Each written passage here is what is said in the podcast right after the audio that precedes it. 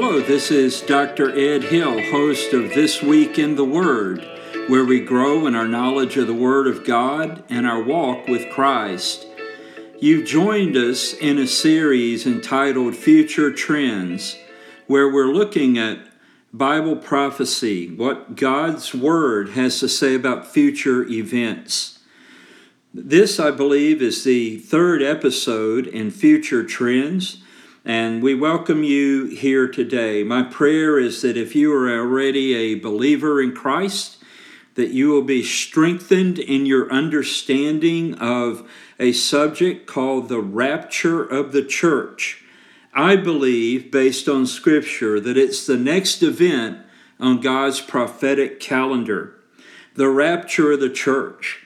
My prayer for you, if you are not yet a believer in the Lord Jesus Christ, is that as you begin to see what is prophesied in the Bible and you look around at the flow of world events, you will realize that we are absolutely living in very significant times. And it's high time that you come to know Christ personally as your own Savior and Lord.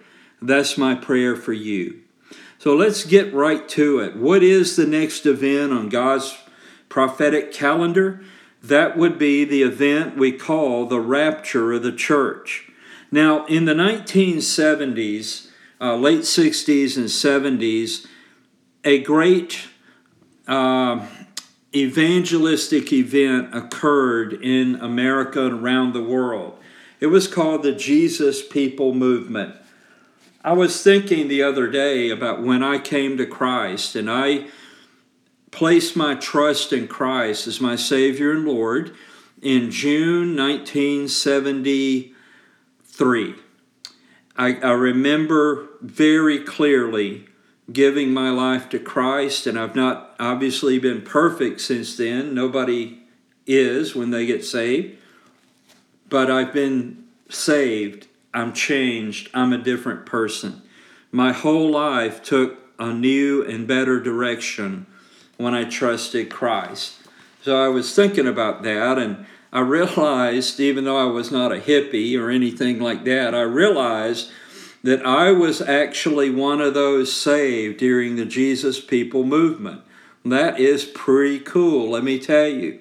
Well, right at, right at the time that I got saved, someone gave me a New Testament, and I read the New Testament from cover to cover in about three weeks. I, I didn't just read it, I devoured the New Testament like a newborn baby drinks milk. And I remember very clearly in reading in the New Testament in those early days of being a new Christian how clearly the return of Christ is predicted in the New Testament. I mean, it is one of the major themes of the New Testament. One of the greatest books written during that time period was a book by a Bible teacher named Hal Lindsey. He still teaches today, in fact. And the name of that book, you probably heard of it, was The Late Great Planet Earth. And it put in popular form what the Bible teaches about future events. There was in the 1970s, and I, I believe even into the 80s, a real atmosphere of expectancy about the return of Christ. It was preached on constantly. Christians had questions about what verses relating to the rapture and the second coming of Christ and the Antichrist and the end of the age and all of that, the millennial kingdom. Christians wanted to know the answers on those very important topics. However, something happened on the way to where we are today. That atmosphere of expect- expectancy is largely absent in the church. Now, people who would say they're sincere believers in Christ Many of them are not even looking for the return of Christ in the second coming, much less the rapture of the church. the topics of future Bible prophecy, like the rapture, the second coming, the tribulation period, and all that goes with that, are, are not even being believed today. They're not considered to be relevant. They're considered to be ununderstandable. Preachers, especially young preachers, are not preaching and teaching on this significant, vital theme that is in the very, very uh, fabric of the New Testament. So, a question should occur to you today if you are a believer in Christ. And the question might be this Should we even be looking today for the return of Christ? Well, I have my opinion. That's not worth a lot. But let's go to the Bible and let's see what the Bible has to say about that. In Acts, now what I'm about to read is, is occurring and being said after the crucifixion, death, and burial and resurrection of the Lord Jesus Christ. So at this point, he's literally about to ascend physically into heaven. I mean, you could you could even say Pastor Ed, what would the rapture be like? I think it's going to be like this. What, what we're about to read.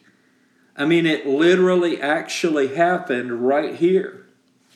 But I want you to see what was said about future things here. Let's look in Acts chapter 1. So if you're kind of new in the Bible, find Matthew, Mark, Luke, and the Gospel of John, right after that is the book of Acts, the Acts of the Apostles. So in Acts 1, I'm just going to read all of this. I want you to see what it says.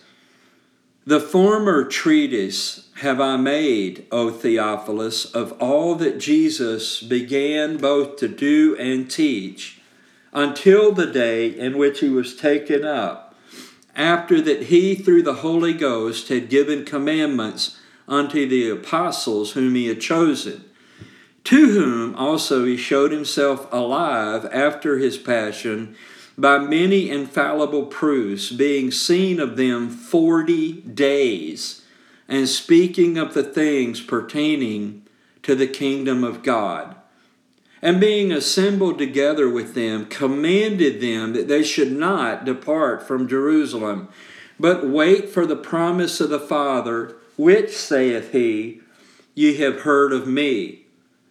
For John truly baptized with water, but ye shall be baptized with the Holy Ghost not many days hence. When they therefore were come together, they asked of him, saying, Lord, Wilt thou at this time restore again the kingdom to Israel? And he said unto them, It is not for you to know the times or the seasons which the Father hath put in his own power. But ye shall receive power after the Holy Ghost is come upon you, and ye shall be witnesses unto me both in Jerusalem and in all Judea and in Samaria and unto the uttermost part of the earth. Now, this is what I want you to see. Verse 9. And when he had spoken these things, while they beheld, he was taken up, and a cloud received him out of their sight. And while they looked steadfastly toward heaven as he went up, behold, two men stood by them in white apparel which also said, Ye men of Galilee, why stand ye gazing up into heaven? This same Jesus, which is taken up from you into heaven, shall so come in like manner as ye have seen him go into heaven. Wow. So, right here, if you want to think of it this way, the the mechanics of a physical, literal rapture are occurring right here when the Lord ascends back to heaven. But also, the angel said that he was going to return in the same way. So, should we be looking for the return of Christ? yeah, absolutely. If you're a professing Christian and you're not looking for the return of Christ, you're going to have one messed up Christian life. And I'll explain why as we go forward in this episode. I want to give you another example. If you were to read the two letters to the Thessalonian church, First Thessalonians and Second Thessalonians, these letters were written by the Apostle Paul, and they are among, are among two of the earliest letters to churches that we have in the Bible. So, these were brand new believers in Christ and Paul had gone there and started the church. They had come to Christ under his ministry. He left them to take the message elsewhere, but he writes two letters back to them about living the Christian life correctly and keeping a watch out for the return of Christ. In the Thessalonian letters, in First Thessalonians, there's five chapters. Second Thessalonians is three chapters. I'm not really good at math, but 5 plus 3 equals 8. In every single one of those eight chapters to a brand new church full of young believers, the Holy Spirit inspired the Apostle Paul to mention the return of Christ in every single chapter. Should we today be looking for the return of Christ? Absolutely, you bet. Now, the problem is this the church has gotten so far away from the Word of God that the professing Christians do not even know what it is they profess to believe. The average Christian in the average church let's just, I'm going to assume they're saved, all right? Although I have a lot of doubts about how many people who profess Christ actually know Him. But anyway, let's just say they're saved. It is a fact that most Christians, at least in America, let's put it that way, do not hardly ever read their Bible. The most Bible they come into contact with is when they occasionally go to church and hear a message from Scripture. For most believers, that's pretty much the extent of the Bible they get. Unfortunately, sadly, I think sinfully, professing Christians are not immersing themselves in the Word of God. Therefore, they do not even know what the Bible teaches about hardly anything. They're completely dependent on someone else to tell them what the Bible says. Now, I don't want you to, if you're tuning in today saying, Well, I feel like you're getting on to me because that's why I'm listening to you. I want to know what the Bible says. I commend that because you're making an effort, if you see what I'm saying. You're making an effort. And I, I want you to go after we're done with this podcast. I'm giving you homework. All good teachers do, by the way. Here's my homework assignment for you.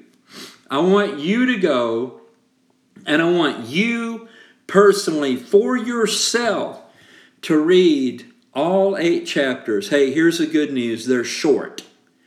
Read all eight chapters in First Thessalonians and Second Thessalonians and you will see for yourself that this very young new church, I mean, it was really young, that one of the most important things God had them be told by the Apostle Paul in those letters was hey, live the right kind of Christian life. You know, don't quit your jobs, do a good job, honest day's labor for honest day's work, you know, that kind of theme treat each other right, live for the Lord right, and be looking for the return of Christ. Should we be looking today? Absolutely, we should be. Well, Pastor Ed, what are the signs? Now, here's where I'm going to mess you up really bad because I've been talking about future trends, right? Signs of where we're going prophetically and biblically. And I think that when we see the, the miraculous rebirth of Israel, there's never, ever been, ever in the history, 10,000 years of recorded human history, there's never, ever been any other nation which was obliterated like Israel was and, and dispersed all over the world. And so their nation died, so to speak. I mean, it did and it was reborn almost 2,000 years after the fact. That ain't never happened. That's only God could do that. And Israel was reborn again on May 14th, 1948. I mean, there's, uh, you're looking for a sign, here's your sign Israel. Now, you might not understand that yet, but if you study it, it's going to register with you at some point. So there's a huge sign. But my answer to you, if you said, well, okay, I get that, but is there a sign that's going to tell me that, hey, probably next Tuesday, Christ is returning to take the church home to heaven? Uh, there's none. There's no sign of that. We see the flow of the age but there's no warning signal to say, hey, rapture of the church is imminent. You better get your act together so you can be raptured with the church. There's no sign like that. There's no signal, no warning. I believe, and by the way, if you say, well, how do I know I should listen to you? I'm not bragging. I'm just telling you this is what I've done. And, you know, if, if you've actually done it, it ain't bragging, right? Okay, so anyway. I've read the Bible. I was trying to figure this out a while back. I, I'm pretty sure I've read the Bible from cover to cover about 40 times. Have you? I, I've read parts of the Bible hundreds of times, no doubt. That's where I got my theology from. I didn't get it because somebody handed me a book and said, hey, believe this. I just read the Bible. It's right there. The Holy Spirit will teach you. Now, um, I've also read, additionally, all or part of, I don't know, 40 or 50 books dealing specifically with Bible prophecy, the rapture, the second coming of Christ, the tribulation, all of that. Well, what I'm saying is, I, these are not just wacky ideas. I've I've put in the the uh, metaphorical 10,000 hours to make myself an expert in this. And I, and I don't mean that the wrong way. I'm just saying I know what I'm talking about because I've read the Bible and it says what it says. But here's what I want you to fasten your heart and mind on right now. If you're saying, well, well, you know, I, am just hoping there'll be a, a signal that the, the Lord's about to come back in the rapture and take us home, and then I'm really going to get serious for Jesus. Bad plan. Really bad plan. All through the Gospels, Christ talks in his parables about, you know, a guy owns all this property and he leaves and he gives it to his stewards, his managers, says, hey, manage this till I come back.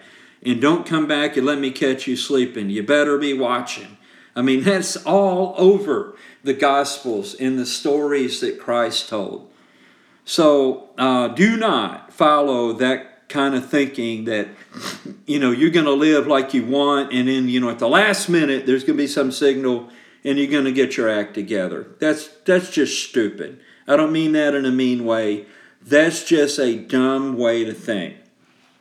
If you're really saved and you're really serious about Christ, you love Him as your Savior and Lord, you are going to want to be on, on track, on target. Many years ago, when I was a pastor, I, I, this actually happened.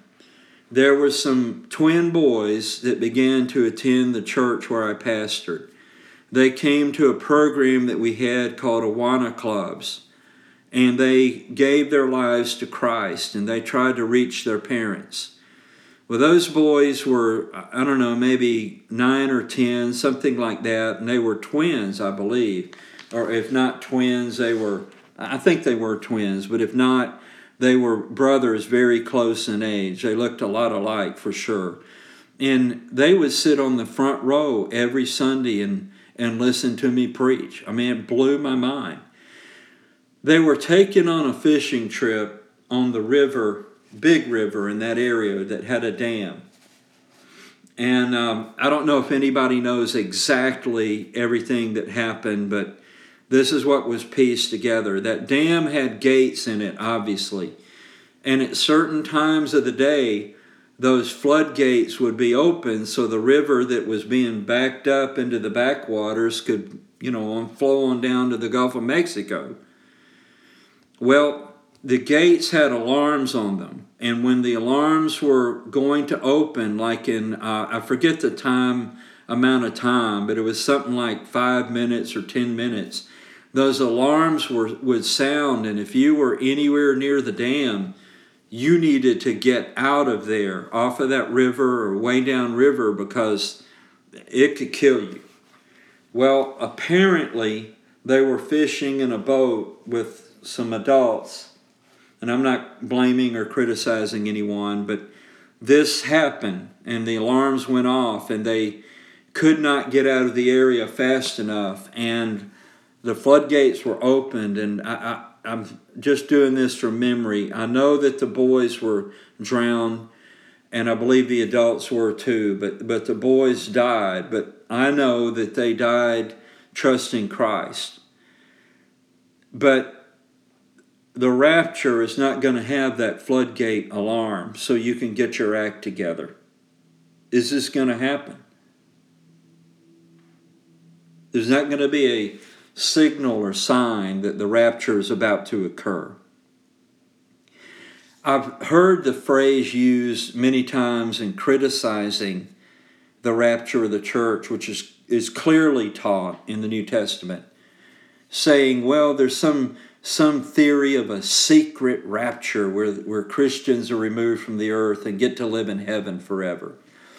Now, you might be able to show me where this phrase exists, and, and I might be wrong, but I don't think so. The Bible doesn't refer to the rapture as some kind of secret rapture. Now, in 1 Corinthians 15, we do see that in a moment, in a twinkling of an eye, you know, it will happen. Right? You can read 1 Corinthians 15, I believe it's uh, verses 51 to 58, I believe. Right in there. You can read all about it right there. But it's not secret. It's sudden, but it's not secret. In fact, I believe that it will be one of the most cataclysmic events ever to occur in human history. And for all of you God haters and Christian haters out there, I love you. But for all of you who want us gone, you're going to get your wish. In an instant, in a moment of indivisible time, the Bible says, I'm not talking about everybody who's a church member now, but those who truly are trusting Jesus Christ as Savior and Lord are going to be raptured out of this world, carried away by Christ to the wedding supper of the Lamb, to our rewards in heaven, and then seven years later, at the end of the tribulation, we return with Him in the second coming when He comes to rule the earth. But it's not secret, it will be sudden. I, I think, uh, you know, liberals, progressives, atheists, governments. I, I mean, I've just tried to imagine what in the world is going to be said to explain this. And I've heard various theories that, well, you know, people who are real uh, uh, earth oriented and all of that, you know, that, well, the earth cleansed itself of these people who are global warming deniers and all this stuff. And and so the earth got rid of them. Uh, other people may say, hey, UFOs did it. Uh, other people may say, well, you know, those pesky Russians or Chinese vaporized all these people. But the, the common identity of everybody who will be gone, regardless of their occupation or where they live around the world or their age or anything like that, is going to be that, well, you know, come to think of it, all of these people did have one thing in common. They all said they trusted Christ as Savior and Lord. Wow. It'll be, it won't be secret, but it will be sudden. Now, once that happens, then the events of the tribulation period, and especially the last three and a half years, the Great Tribulation, begin to unfold in the world. Say, well, Ed, how's this going to actually happen physically? Well, I think what how we saw Christ taken back up into heaven. I mean, we're not given a lot of details, but that's how it's going to happen. But it'll be instantaneous. One minute you'll be here, the next minute you'll be with Christ, and we'll be with Him forever that way. I'm excited about that. Now, Ed, is this really scriptural? Well, that's a that's a very fair question, and I, I'm so glad you think like that. Let's find out. And I'm typing this in my Bible gateway. Maybe you're doing the same thing. First Thessalonians chapter 4 uh, 13 through 18. What does that passage say? So let's see if I can back up uh, this whole deal about the rapture of the church. Well, here it is. Paul writes here, But I would not have you to be ignorant, brethren, concerning them which are asleep. That is, they were, they were worried about the Christians who had already passed away but Christ had not come yet.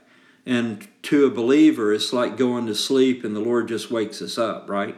No big deal to God. So they were worried about that, and he says, I, I, I, But I would not have you to be ignorant, brethren, concerning them which are asleep, that ye sorrow not, even as others which have no hope. For if we believe that Jesus died and rose again, even so, them also which sleep in Jesus will God bring with him. Amen. My mom and dad have already gone to heaven. I'm looking forward to seeing them again in the rapture of the church. Their bodies, which are both buried at Fort Benning, Georgia, will be raised. In fact, deceased believers whose, bodies have died, but they're with the Lord already, but their bodies will be raised first. And we're going to see this in a minute. And then uh, this is all very quick, by the way. But then we who are alive are going to be raptured as well. So, verse 15 For this we say unto you by the word of the Lord. That's Jesus, right?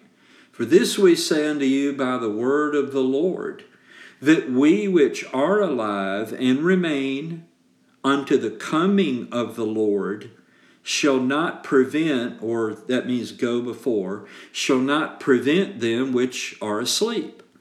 For the Lord himself shall descend from heaven with a shout. See, it's told you it's not a secret. With a shout, with the voice of the archangel, and with the trump of God, and the dead in Christ shall rise first. Then we which are alive and remain shall be caught up together with them in the clouds to meet the Lord in the air, and so shall we ever be with the Lord. Wherefore, comfort one another with these words. This is the classic passage on the rapture of the church. It, it's clear cut, it's going to happen if you're in a church which the, the pastors never teach about this, your Bible study leaders never touch on this, you need to ask them why not. And if they won't, there are still plenty of churches out there where the preachers and Bible teachers know about this, they're serious about this, and they will be very happy to help you get grounded in this truth. So there is coming an event. I believe it's the next event on God's prophetic calendar. There will be nothing else that happens has to happen before that event. There will be no signal that it's about to happen. It will not be secret, but it will absolutely be sudden and it's scriptural. Even if you don't know about it, that doesn't change the fact that it's right here in the Bible that perhaps you need to read more. Does that make sense? I'm not being mean. I'm just I'm just saying. All right, let's go to 1 Thessalonians 5, the very next chapter. 1 Thessalonians 5, we're going to read in verses 1 through 9. But of the times and the seasons, brethren, ye have no need that I write unto you. For yourselves know perfectly. In other words, he had already taught them this as young believers, as a brand new church. Let that register with you. For yourselves know perfectly that the day of the Lord so cometh as a thief in the night. Um, you know, occasionally crime happens. Shocker, I know. I have yet to see, there could be a thief this time, but I bet most thieves aren't. I've yet to see where a thief sends an engraved invitation or an email or a, a, voicemail left on their home phone machine, if you still even have one of those, that says, uh, uh, Hi, this is uh, you know, Bobby, the neighborhood thief, and um, I'm just letting you know that I've got you down for uh, Thursday night at 10:30. I'm going to be taking everything you own. I'll see you then. Or I hope I don't see you then because I hope you're gone. that doesn't happen. A thief comes secretly, quickly, unannounced. For yourselves know perfectly that the day of the Lord so cometh as a thief in the night. For when they, now notice this is not what believers say, it's what people other than believers say. For when they shall say peace and safety, that is, the world is either declaring that finally we have peace and safety, or uh, they're longing for that. And it doesn't really matter, whichever it is. For when they shall say peace and safety, then sudden destruction cometh upon them, as travail upon a woman with child, and they shall not escape. Now he's talking there about after the rapture of the church. That's a great thing for believers in Christ. It is a terrible thing for those who are not believers in Christ because now sudden destruction is coming and there's no way out to, to get out of that. But ye, brethren, are not in darkness, that that day should overtake you as a thief. Ye are all the children of light and the children of the day. We are not of the night, nor of darkness. Therefore, let us not sleep as do others but let us watch and be sober or serious. That doesn't mean that we're not ever to, to go to bed and go to sleep. He's talking figuratively here. The world is asleep at the switch about all of this. We're not to be. Therefore, let us not sleep as do others, but let us watch and be sober. For they that sleep, sleep in the night, and they that be drunken are drunken in the night. But let us who are of the day be sober, putting on the breastplate of faith and love, and for an helmet, the hope of salvation. Watch this in verse 9. Now, I want you to think about something a minute. The tribulation period is referred to elsewhere later in the Bible as the, as the wrath of God. Okay? It's the wrath of God poured out on a Christ rejecting world. Even though in that time many will come to Christ, it's still that the church has been removed because it's the bride of Christ. And yes, people will be saved during the tribulation period, But the, the, the wrath of God is poured out on a world that has rejected Christ, a world system, and the people in it. Now, watch this. Verse 9. For God hath not appointed us, there's that they us trade off. You see that? For God hath not appointed us to wrath, but to obtain salvation by our Lord Jesus Christ, who died for us, that whether we wake or sleep, that is, if, if, if we're still living or we've passed away before the Lord returns, we should live together with him. Wherefore, comfort yourselves together and edify one another, even as also ye do. Wow. Did you know these verses were in the Bible? Did you know that when people make fun of the rapture of the church and the return of Christ, they're wrong? Did you know that they're making fun of what the Bible says, what God wrote down through his apostles? Did you know that? Has it occurred to you that we're living in an age where the rapture of the church could come at any time. Let's go to one more passage. We're going to Second Thessalonians. Um, are trying to go to Second Thessalonians.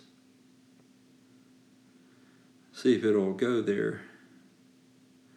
Not uh, s- sorry here. I, I'm just not getting it to switch over here. But in Second Thessalonians, we see some of these same themes played out again. Let me just see if I can do this uh, manually. Maybe you're. I'm so sorry. Um, ah, this is slowing me up here. All right, so while it gets there, let me let me go back to some things that I want to stress to you. Here's the deal. For believers, if you're a believer in Christ, for believers, this world is as bad as it gets. And everything for us is going to be better and better and better when we leave this life, whether we pass away first before the Lord returns or whether we are among those who are actually alive at the return of Christ. So, either way, um, you know, if you're a believer, no matter how bad life might get for you here, and I know that there are many believers around the world who are, are suffering for their faith. Maybe you personally are going through something that just you just don't know how you're going to make it. I want you to hang in there and lean into Jesus because no matter how bad it gets for you as a believer down here, this is as bad as it will ever get for you. And when you leave here one way or the other, things are going to be better and better and better for eternity. I, I, I mean, that's just amazing. Now, here's the bad news the flip side of that. If you're not a believer in Jesus, and maybe you're one of those that says, and I don't want to be, I don't believe in him, I don't believe there's a God, I hate you Christians, all that. Okay, that's fair. Free country, free world, right? But if you're an unbeliever, this world is as good as it will ever get. And it's going to get worse and worse in this life, and especially after you leave this life. Because Christ, with tears in his eyes, warned about a place called hell. Not that he sends people to, but they're already on their way to, and he came to rescue them from it. But if you're an unbeliever and you never have time for Christ and you push him away, you know, you're going to go where you're already heading because you've, you've pushed away the Savior, the rescuer. And no matter how good it gets here in this life, that's as good as it'll ever get. And after you leave here, it's going to get worse and worse and worse. Wow. And you know, I'll say this again, because I don't know who's hearing this. You may be an unbeliever. This may be after the rapture of the church has already occurred. And through some astounding miracle, you are hearing this after we're gone. One day, the world is going to finally be rid of the church, the true believers in Christ. Now, there'll still be churches and church members and people going there, but they never belong to the Lord anyway. I'm talking about real believers in Christ. One day the world will be rid of churches and real Christians. And it's going to be pretty pretty happy because that's uh, that's the uh, thrill that leads to the kill. Because man, you just wouldn't believe what's coming on the world after the church is removed. I'm finally at Second Thessalonians 2, and I want to read especially, well, let's just read, we don't read enough Bible. Let's start at verse 1. Second Thessalonians 2, verse 1. Now we beseech you, brethren, by the coming of our Lord Jesus Christ, and by our gathering together unto him, that's the rapture of the church right there, that ye be not soon shaken in mind or be troubled, neither by spirit, nor by word, nor by letter, as from us, as that the day of Christ is at hand. Now that's the that's the second coming when Christ comes back to take over and the world is judged. Let no man deceive you by any means. For that day shall not come except there come a falling away first that is, an apostasy from the true Christian faith. Except there come a falling away first, and that man of sin be revealed, the son of perdition. And he's talking here about what we call, who we call the Antichrist, who opposeth and exalteth himself above all that is called God or that is worshiped, so that he, as God, sitteth in the temple of God, showing himself that he is God. Remember ye not that when I was yet with you, I told you these things? And now ye know what withholdeth that he might be revealed in his time. Now he's talking here about the Holy Spirit holds all of this back until it's the right time. For the mystery of iniquity doth already work. Only he who now letteth, and that word let means prevent, only he who now letteth will let, or he who now prevents will prevent, until he be taken out of the way. So, in other words, when, when the true believers in Christ all over the world are removed from this world system, there are going to be no more Christians at that, at that moment on police forces, in the army, in government, in schools, in your neighborhood, on your sports team, where you work. There's not going to be any more Christians at that point.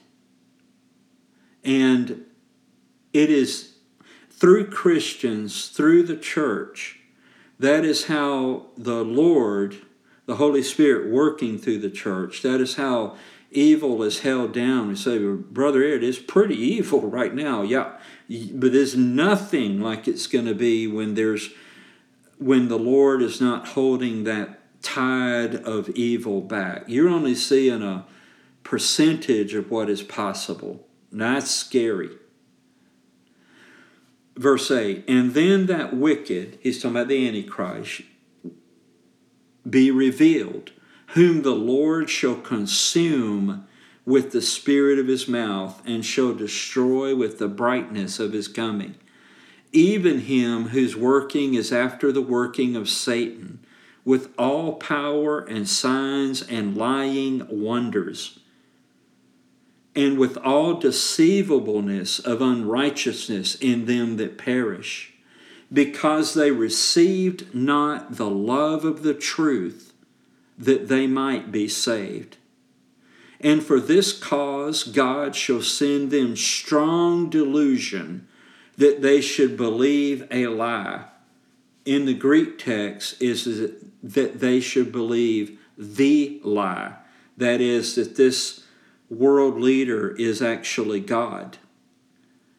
That they all might be damned or, or condemned, that they all might be damned who believed not the truth, but had pleasure in unrighteousness. But we are bound to give thanks always to God for you, brethren, beloved of the Lord, because God hath from the beginning chosen you to salvation through sanctification of the Spirit and belief of the truth, whereunto he called you by our gospel to the obtaining of the glory of our Lord Jesus Christ. Man, I'll tell you, if I was a not a believer today and I heard this read, I would want to come to know Christ.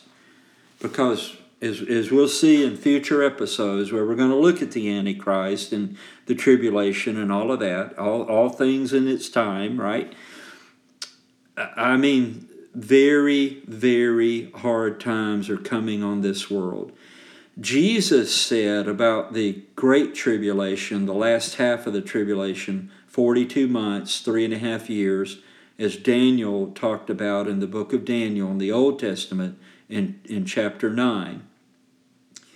Jesus said about the Great Tribulation period, that last half, that it's the worst time of suffering that ever has been on the earth or ever would be on the earth ever again. Unparalleled horror. Man. Well, if you're a believer, what's your what are you supposed to do? Quit your job and sit on a rooftop and look for the Lord? Absolutely not. And if you read First and Second Thessalonians, basically you'll come out of it with this message: you're to do your job, you're to live the right kind of life, and keep looking up, keep looking for Jesus. Live against the flow of this world. Listen, if and I'm going to be very blunt here.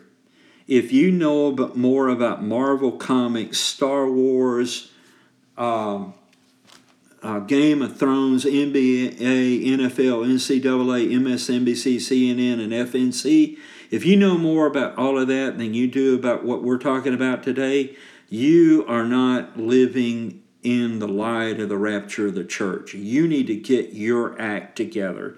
You need to become a for real, serious, clued in Christian waiting for the return of Christ that the Lord can use to bring others to Him before it's too late. Now, doesn't mean we don't have jobs and families and we don't enjoy the life the Lord has blessed us with? We, of course, we do all of that. But we are not consumed by our houses and our cars and our money in the bank and politics and entertainment. I'm a, I mean, listen, I'm aware of all of that because I just said it to you, but it doesn't control me or consume me. Christ is my life and death is my gain. And when I'm of no more use to Christ in this life, I'm ready today to go to heaven if it was my day and the heaven bus rolled up, I want to be the first one on the bus. If you can't say that today, you need to do, with the help of the Lord and His Word, His Holy Spirit, some very serious soul searching about who are you really? Are you even saved? And if you tell me, Pastor Ed, I know I know Jesus, all right, I'm not going to argue with you about that you need to really get focused on Him being the Lord of your life. Get your act together and start looking for the return of Christ. If you're an unbeliever, man, you're lucky you have lived this long. You need to give your life to Christ. Now, how do you do that? You you recognize first of all, you don't do it so you can escape hell. I mean, yeah, nobody wants to go to hell, but that's not the reason you get saved. The reason you get saved is you realize that your very existence is an abomination to God because you were born into sin. All of us were. And yet you're realizing that there's nothing you can do to get good enough or right enough or clean enough for God to accept you. And you throw yourself without, um, almost hopelessly, on Christ and what He did on the cross and the fact that He rose again the third day and He is God. You throw yourself upon Him for His mercy.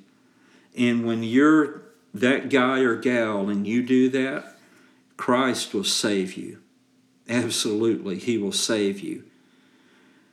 And I know in our day and age, there is so much pain out there.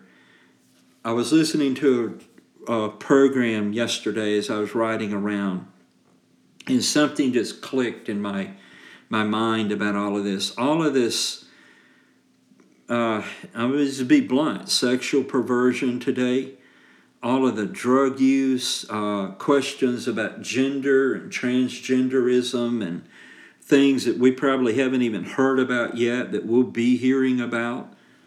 All of the, you know, the, the drinking, the drugs, the partying, the uh, adultery, the fornication, the, all the stealing, the living for self, hating other people, all, all of this stuff that goes on that makes life so painful down here Here's what clicked in my brain yesterday.